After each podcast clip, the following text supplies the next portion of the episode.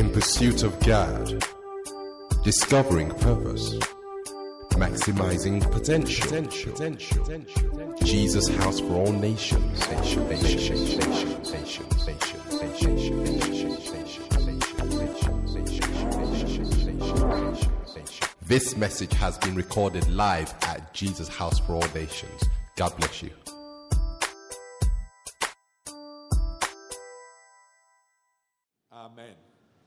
Praise God. Amen. Father, we just want to thank you for your word. Thank you because the entrance of your word brings light. It illuminates our paths, it breaks yokes, it lifts burdens, it exhorts and encourages, it increases our faith, it brings healing, for you sent your word and it healed. It brings deliverance, Heavenly Father. All that and more. We're thankful for it. We're expectant for that to happen as we share your word, listen to your word in Jesus' name. And together we say, Amen. Amen. Amen. The last uh, so many weeks, we have been on a journey where we've challenged ourselves over so many weeks to develop our relationship with the Holy Spirit. Increasingly, we understand that it is impossible to overcome in life, to fulfill God's plans and God's purposes without the Holy Spirit. Our desire is a church that is not just ankle deep in the Holy Spirit, but that is fully immersed in the Holy Spirit we look to the early church and we see what a church that opened up itself, submitted itself, yielded itself to the Holy Spirit could do. We see the example of how God took ordinary men and women, a lot of them with a lot of natural handicaps, and how God used them to achieve a phenomenal work as the kingdom of God spread like wildfire all around the known world. And we realize that that happened primarily because the people opened up themselves to the Holy Spirit and received into their lives the outpouring of the Holy Spirit. And that really is our heart's desire as a church that we will receive the outpouring of the Holy Spirit. He will come with the fullness of the manifestation of God, the power of God to deliver, the power of God to heal. He will come to guide us, to teach us, to empower us. That's our heart's desire, and to transform us. And we look at how far we've gone on this journey, and we're grateful to God. We hear testimonies, we see examples, we know that God is definitely doing something. Um, like, like, like, like the vision that Shola brought to us uh, when, we start, when we started the sovereign move. We, were, we, we accept we're ankle deep, but we're desperate to go knee deep. We're desperate for this, the, the river of God to get waist deep. We're desperate for it to get to our necks, and then we're desperate to swim in the fullness of the Spirit of God. And this scripture encourages me, Luke, the 11th chapter verses 11 to 13. It's interesting that is a scripture that Jesus brings right after his teaching on what we call the golden rule of, of prayer. Ask and you will receive, seek and you will find, knock and the door will be opened unto you. He goes on to say, every, every person who asks receives, every person who seeks finds, everyone who knocks will have the door opened unto him. Uh, and immediately after that, he now say he now gives this example. And the encouragement to you and I is that we should just keep doing what we're doing. We should keep having the nights of soaking. We should keep having the upper room.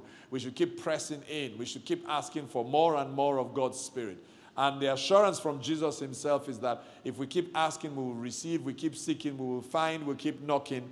The door will be opened unto us into deeper realms of a relationship with the Holy Spirit. He then ends that by saying this and I'm reading from the Passion Translation. Let me ask you this Do you know of any father who would give his son a snake on a plate when he asked for a serving of fish?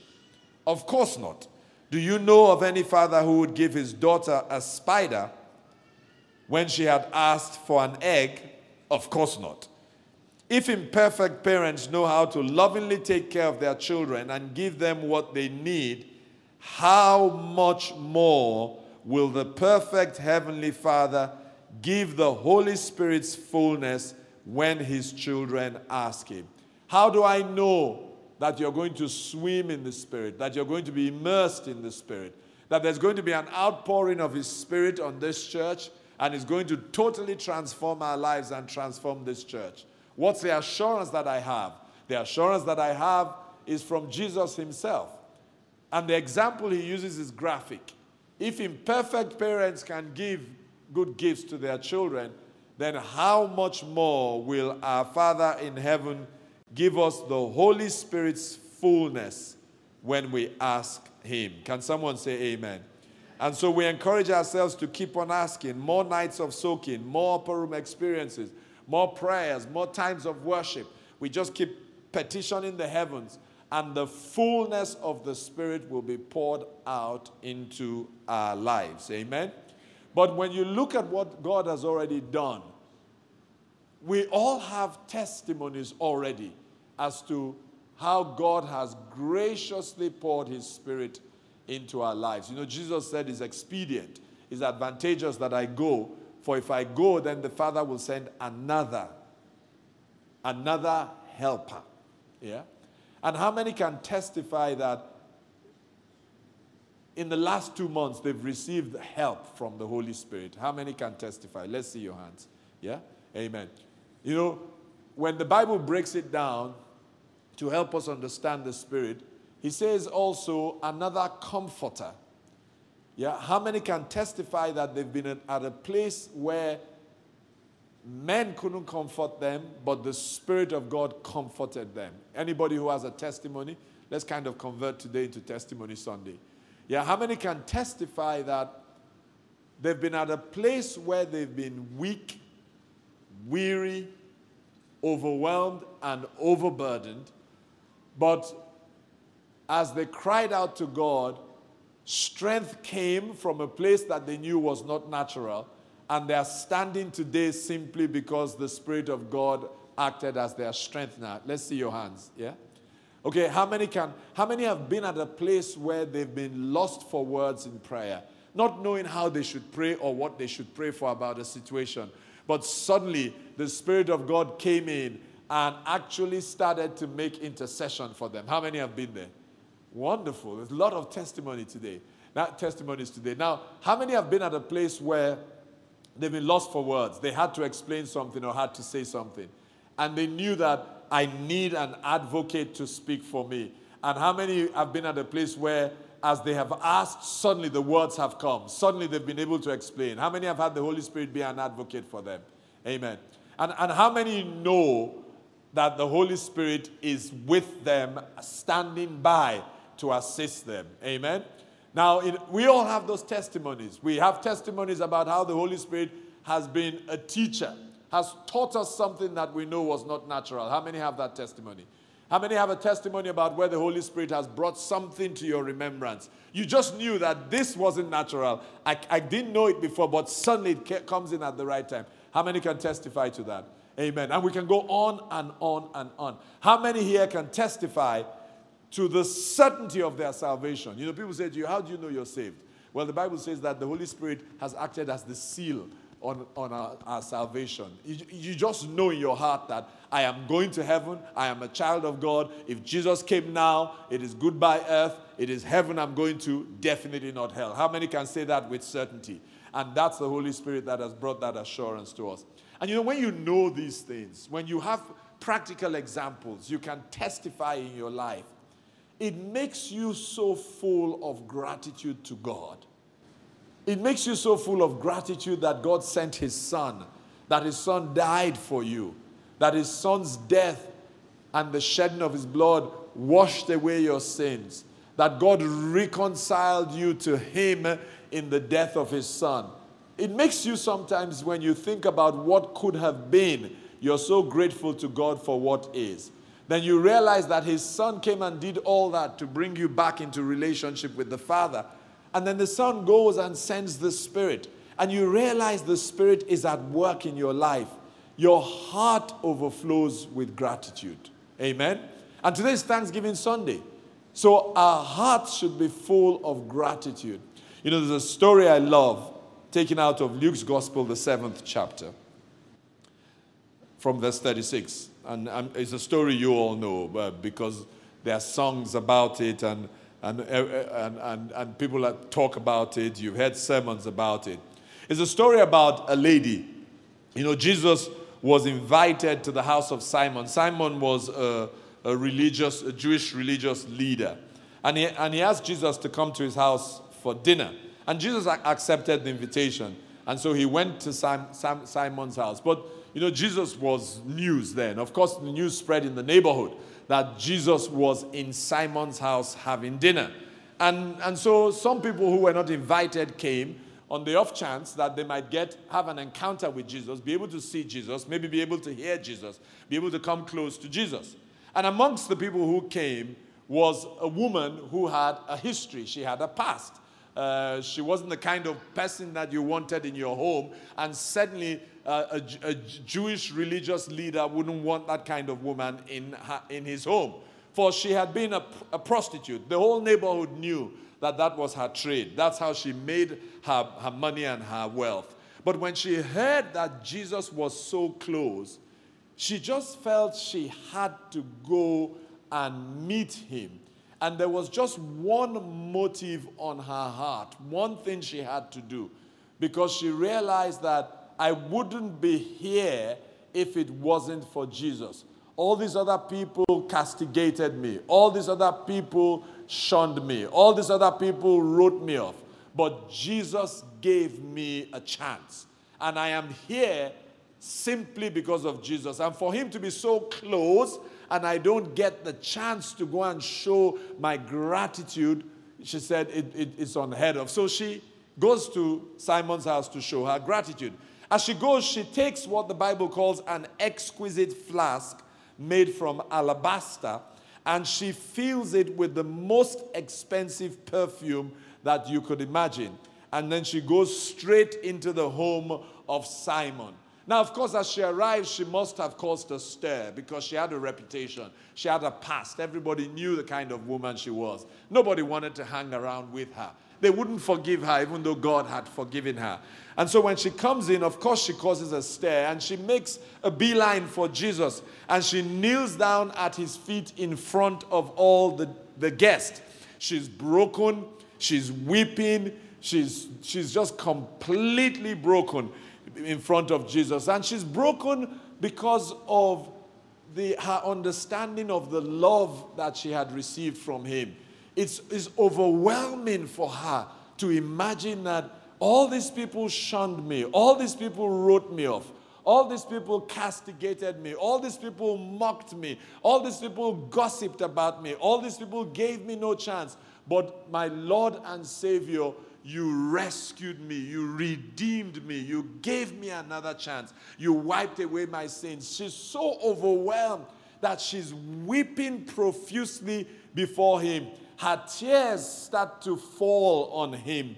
And then, with her tears falling on him, she, she, she now takes her hair and starts to wipe his feet because her tears have fallen on his feet. Very exaggerated, you might think. Very embarrassing, you might think. And there were many there who thought so. And what made it worse was because of who the woman was, her reputation. And then over and over, she bends down and kisses Jesus' feet over and over. And then, with some drama, she opens the flask and anoints his feet with the costly perfume that she has, that she has brought. And all this time, all these religious leaders are watching this thing. Some are disgusted, some are embarrassed, they don't know where to look. Some are wondering how this woman with this reputation got in there. And Simon himself is watching this thing happening in his house. His perfect dinner has been ruined by this woman who has come uninvited and has taken center stage. And he starts to think in his heart, not just bad thoughts about the woman, but also about Jesus. Because he starts to think in his mind if Jesus was really a prophet, he should have had the discernment of the Spirit to know who this woman is, and he shouldn't have allowed this woman who was sinful to touch him. And Jesus knows by the Spirit what Simon is thinking. And so he says to Simon, Simon, I have a word for you. And then Simon puts on his religious garb and says, Go ahead, teacher, I want to hear it. And Jesus begins to tell him a story. He says, A story about two men who were deeply in debt. One owed the bank $100,000, the other owed only $10,000. It was obvious that neither of them was going to be able to repay the debts. And the kind banker graciously wrote off the debts and forgave them all that they owed. He wiped the slate clean. One minute, these were two debtors. One owed 100,000, one owed 10,000. They had no way of repairing, repaying the debt. That debt was going to blight their lives, it was going to hang on their necks, it was going to be what determined their future. It was going to be the weight that they dragged around that debt. They would go everywhere, and that debt would introduce them, the debt that they owed. But then this banker who they owed this debt kindly, graciously says, You know what? It's okay. I cancel the debt. Everything is wiped away. And then Jesus says to him, Tell me, Simon, which of the two debtors would be the most thankful? Which one would love the banker the most? Simon answered and said, I suppose it would be the one with the greatest debt forgiven. Jesus said, You're right. And then he turned and began to give easily one of the most glowing testimonies that could ever be given about any human being and that, that was ever given in this Bible.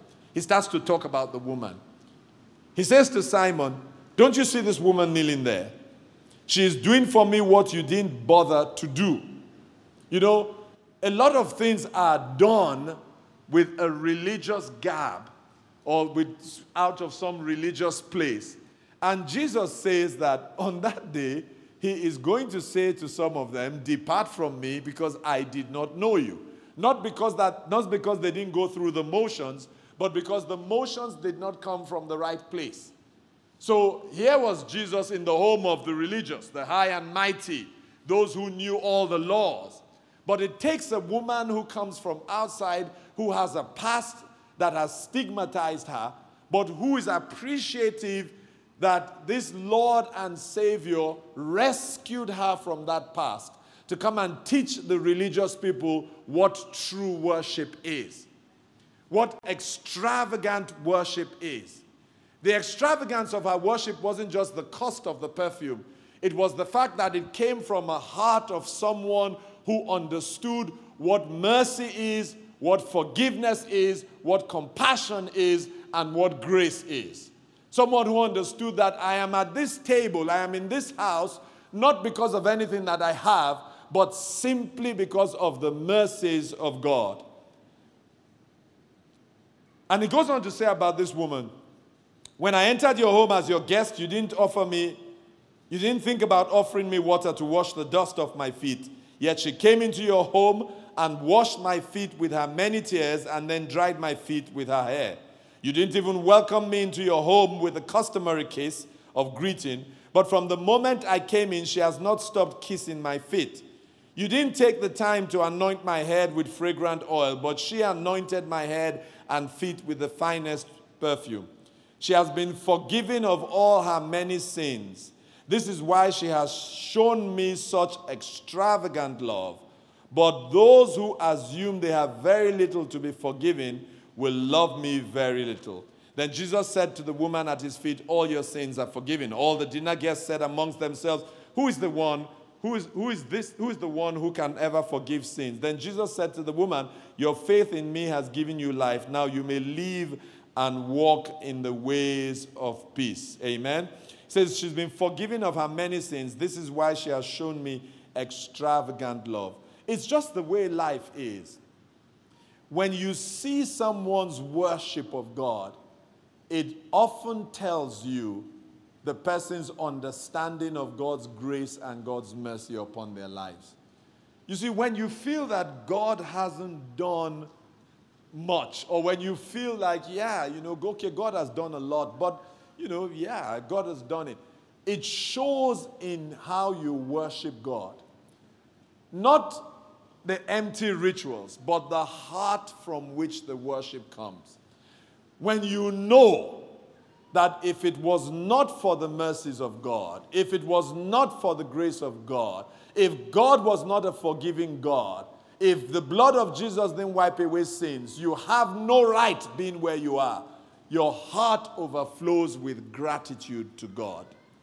Paul puts it like this in Romans, the 12th chapter, verse 1. And I want to read that in the Amplified Version, Romans 12, verse 1, in the Amplified Version.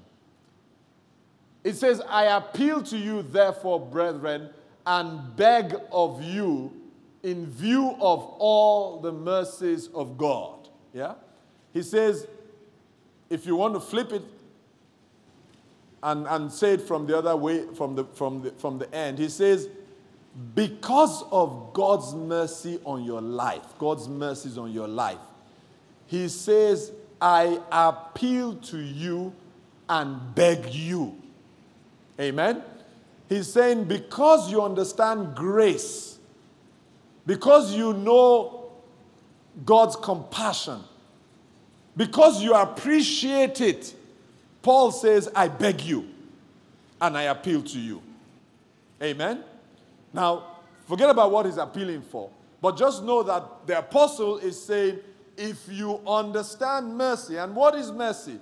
Mercy is when a person deserves a penalty or a judgment, but someone who has the authority to has decided, even though you deserve it, I've decided to cancel it. Mercy is not getting what you deserve. Grace is receiving favor that you don't merit. Paul says if you understand mercies of God on your life, he says, I appeal to you and I beg of you. Amen. Now, can you do the preaching for me and say to the person next to you, I appeal to you and I beg you in, in, in, in, in, in the light of God's message to you. Go and say it, say it to another person. You sound tired. Say, I appeal to you and I beg you in the light of God's mercies to you. Now, what is he appealing to him for? What is he appealing for? He's saying, in the light of God's mercies, when you consider God's mercies, when you remember God's mercies, when you know, you know, we can fool all the people. But believe me, the biggest fool is the one who tries to fool himself. Every one of us should be able to know we can wear some sort of facade, we can cover up. In, in, in the pidgin English in the, in, in, that's spoken, you can form for everybody. Yeah, you can pretend. But what a fool if on your own bed you're pretending to yourself. Every one of us should be able to look at our lives and be able to, away from the limelight, away from the glare, between yourself and God, be able to say to God, God, you and I know that if it was not that you were a merciful God, I should not have a tomorrow. That one we know, you and I. Then when you wear the clothes, you can come out and pretend for all of us. But what a fool who pretends for all of us and pretends to, for themselves. Paul says, I appeal to you, I beg of you, in view of all the mercies of God, considering all the mercies of God. He says, to make a decisive dedication of your bodies, presenting all your members and faculties as a living sacrifice. Paul says, when you understand what God has done for you, he says the only thing you can do is to decide and I love the use of the two words decisive dedication. That for what God has done, you know, people say to me, you know, how come you serve God? How come you're so committed to God? I say, if you know where God is bringing me from. And it's not just where He's bringing me from, like you suddenly gave your life to Christ and everything was perfect. If you know what He has brought me through, even as a Christian, we are also glad that the Spirit does not gossip. Mm, laugh at yourself. Don't laugh at me too. Because if the Spirit gossiped, the, the whole church is empty. Someone is feeling very uncomfortable now as I'm speaking, thinking, don't let the Holy Spirit gossip. But isn't it amazing that you dropped the ball, you fell, you, you, you made the mistake. You said, how, how many have been at a place where they've said to God, let's be truthful now. Can we, can we be truthful? How many have been at a place where they said to God, God, if, it, if I ever do it again, God, anything you want to do, even if you want to kill me, kill me. How many have been there? Let's, let's see the hands, the truthful people. And, how, many, how many now found that they found themselves in the same place? But guess what? Grace extended ahead of you and waited for you to make that mistake and lifted you up. Unbelievable, this God we serve. Unbelievable. God, I'm ready to die with God, to serve Him till I die. A decisive dedication. Ready to. Because God is, you know, a God who has perfect knowledge. You know, you know what they call God? They say the all knowing God. You know how he introduces himself? He says, I'm the God who sees the end from the beginning. That means that we are getting knowledge to make decisions. God has perfect knowledge. He sees the end from the beginning. Complete knowledge. Now, this God who is all knowing, when you sin and you come to Him with a genuine heart, broken and contrite by the blood of Jesus, guess what God says? I mean, this is fascinating. He says He puts your sin into the sea of forgetfulness. So the enemy comes, the accuser of the brethren, because God wants to do something in your life. And the enemy says, You can't do it. Because look at what she has done, look at what he has done. Guess what happens? My God. God suddenly says, I have amnesia. I cannot remember what you say she has done. I mean, the enemy must be frustrated. But the enemy says, But on the 17th of June, she was there. Han Ade at number 22 Dalmani Crescent, 7 p.m. God says she was. Say, I can't, I can't remember. And why can't God remember? Because she's brought it under the blood. Her heart is broken and contrite. She's received God's forgiveness, and God says, I've forgotten. Oh, please. This kind of God. Look at what Paul says. Put that scripture back up. He says, So present all your members and faculties as a living sacrifice, holy, devoted, consecrated, and well pleasing to God. When we realize what God has done, it makes us run deeper into God. And he says, This is your reasonable, rational, intelligent service and spiritual worship. I love that last sentence. Because Paul is saying, put aside all the religious stuff. He's saying, any sensible man who's reasonable and rational, if you tell them your story, they are not Christians, but you tell them this is what God did, they'll say to you, that God that did this thing, go and give your life to him. Paul says, to do it any other way is because a person is unreasonable, irrational, and unintelligent. Oh, I love Paul. Paul says, forget the whole the religious part. If you just say to someone, let me tell you my life story, then you tell your life story to the person.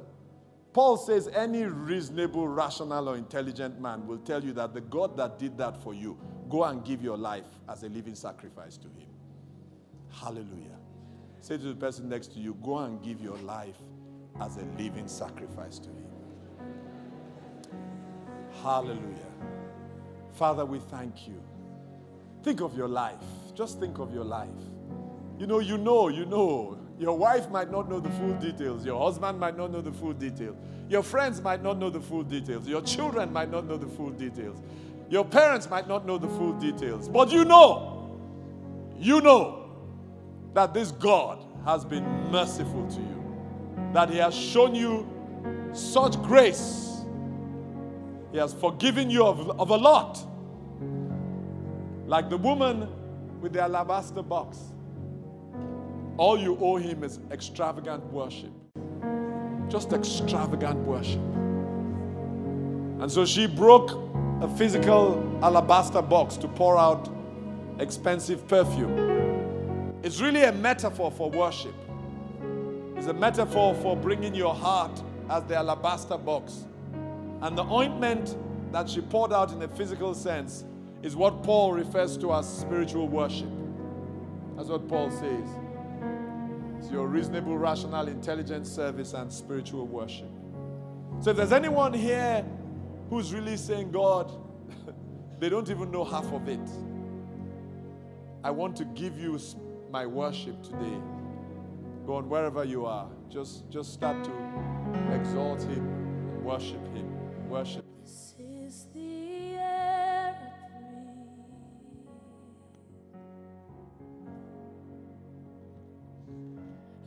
breathe.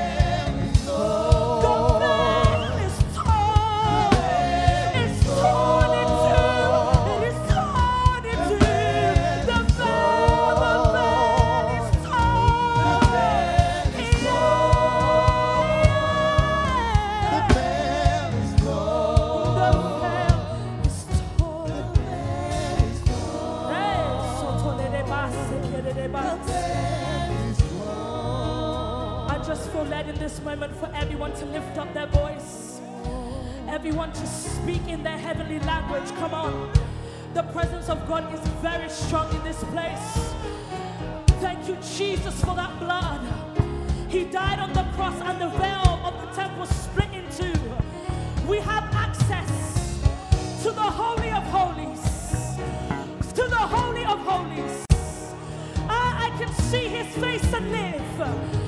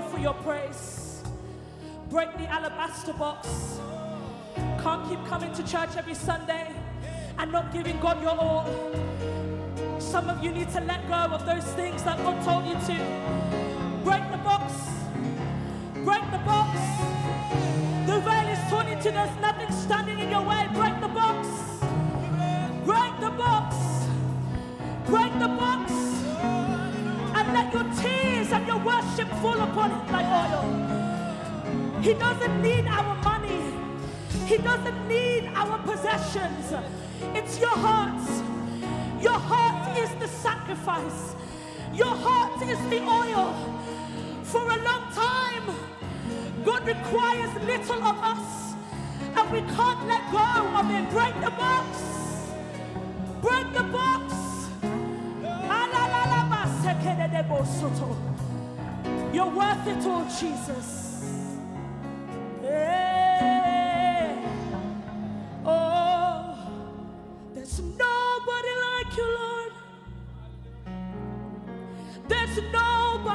Like you. Nobody can take your place. Nobody can take your place. And I really love you, Lord.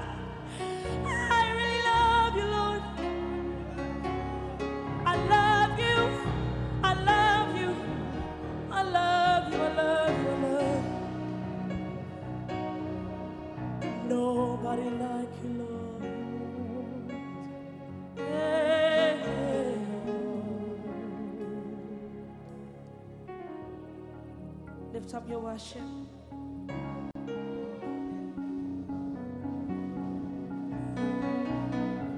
In this moment is going up as a sweet smelling savor unto God.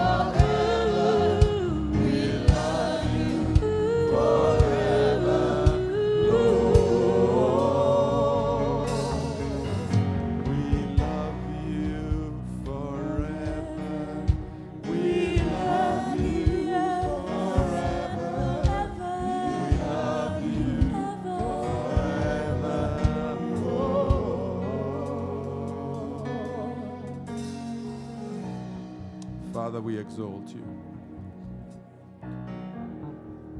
Lord, let worship be our lifestyle, Heavenly Father. Let our lives be that alabaster box that is broken before you. As we thank you for your mercies, your grace, your loving kindness, the multitude of your mercies. We thank you for your compassion, your forgiveness. We thank you for your provision, your protection. We thank you for your healing, your deliverance. We thank you for the extravagant love that you, you've shown us, O God. We thank you for our salvation, Father, that you would leave 99 and come and search for us. That you would find us wherever we are, that you found us, O God. And that, Father, you did everything to bring us into your family, and we thank you for that, O God. For that love that, Father, is just overwhelming, reckless, extravagant. We say thank you, Heavenly Father. We give you all the praise. Yes, Lord. Father, this could so easily be a personal song for each one of us. What an awesome price you paid for our lives, Heavenly Father. We bless you, God. Thank you, Lord.